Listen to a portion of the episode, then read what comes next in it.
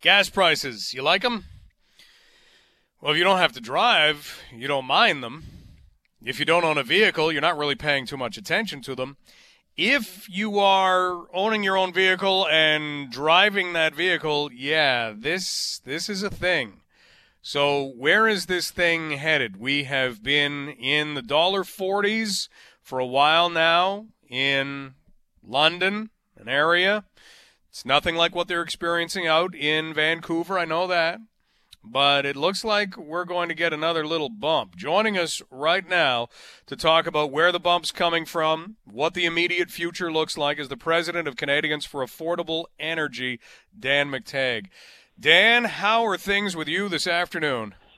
Been very busy, and I uh, kind of have a feeling, a sneaking suspicion, it has a lot to do, Mike, with uh, people wondering uh, just how high can this uh, price go. Uh, it's not just groceries, it's not just uh, our utility bills.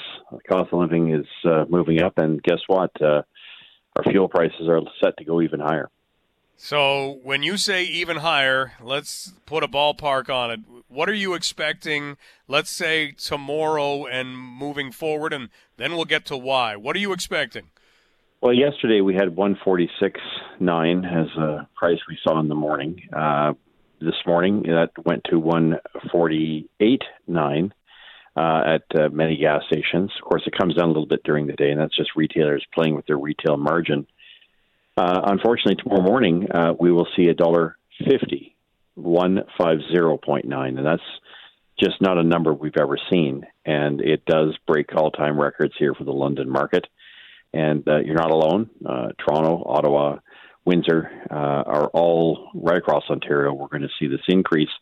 And if that weren't enough, it looks like another penny will be added to that. So we'll see 151.9 come Saturday morning at many stations. So we're into uh, uh, new territory, unknown territory, and uh, I guess the factors behind it are many, but suffice it to say that this is really a, a glimpse of what's to come as uh, we speed towards a dollar sixty, perhaps even dollar sixty-four, dollar sixty-five, come uh, you know uh, the first uh, uh, days of summer or the last days of spring, depending on how you look at it. And is that because the different gasoline is going to be used at that point, which is normally a little more expensive anyway? That's one factor, Mike, uh, because it's that's five cents a liter. Uh, but the other one, of course, continues to be uh, the world uh, is suddenly realizing after several months that uh, we are short of supply of oil, and producers are not coming to the rescue. Uh, there was a time just six or seven months ago when everyone talked about this great transition that we could do with less oil, less fossil fuels.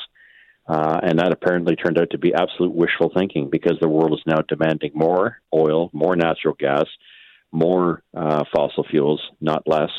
And uh, unfortunately, a lot of producers are not in the business anymore. They can't get financing. Banks, trust companies, if they still exist, uh, you know, insurance companies, hedge funds have all been told by various organizations, "Oh, don't put any more money in oil uh, because there's no future in it." Nothing could be further from the truth. And unfortunately, you and I are going to have to pay for it in pretty significant ways, not just now. Uh, I suspect that we're going to see oil go to $100 a barrel, and it will be, of course, helped by the standoff in uh, uh, political, geopolitical tension that we're seeing between Russia and the Ukraine and other parts of the world. So uh, 2022 is going to be a very expensive year, far more than 2021. Dan McTeague joining us, President Canadians for Affordable Energy. As we look at gas prices, we don't always know what the exact translation will be at the pumps, but if oil hits 100 bucks a barrel, what are you thinking about? What what could be the ballpark for us at the pumps and and that is not even saying what would be passed along to consumers by way of food and other goods and commodities. Yeah. That would be an additional 14 cents a liter so you'd be adding to the dollar fifty, fifty-one.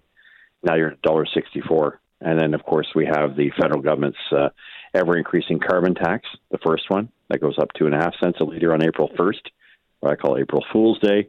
I wonder if that was intentional or not. Um, and then of course the switch over on April fifteenth from winter to summer gasoline. But here's another factor uh, that isn't often considered, Mike. Uh, that is the weakness, the appalling weakness of the Canadian dollar in the past, when we saw oil surging ahead, the Canadian dollar uh, would also strengthen relative and you know versus the U.S. dollar. Uh, it's not doing that this time. In fact, last time we saw $87 oil, it took 111 Canadian pennies to buy a U.S. dollar. Today, it's still 127. That difference is adding a, a hidden 10 cents a liter to every person that's out there, and it's not just the gasoline; it's to our food prices, it's to our uh, our building materials, it's to the cost of doing just about every commodity that we use and buy and consume, whether it is made in this country or not, is priced and valued based on the U.S. dollar. So this is a pretty, pretty serious factor. So when you got the federal government adding, you know, 12 cents a liter in carbon taxes, the uh, the hidden tax uh, as a result of the weakness in the Canadian dollar, much of it, by the way, because no one wants to invest in Canadian oil. We've been shutting down pipelines, uh, natural gas, and oil. All these things are starting to really impact directly consumers.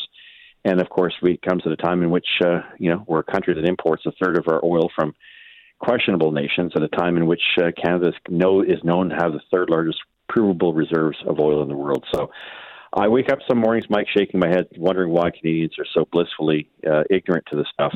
But right now, I think the ignorance is starting to seep away. The fog is starting to lift, and people are starting to realize they can't afford this.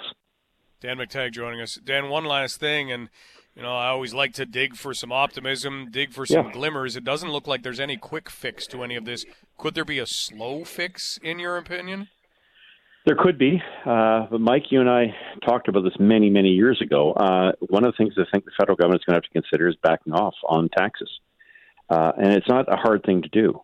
Uh, Mike, the federal and provincial governments on the HST alone are making a substantial windfall if you figure it's 70 billion liters of fuel and they're picking up an additional, oh, I don't know, 5 billion bucks just in HST, GST alone, they could remit some of that in the form of lower taxes. And if that is the case, I think, uh, and they're willing to do something like that. I did it in 2000, again in 2002 with uh, home heating rebates of $250 per family.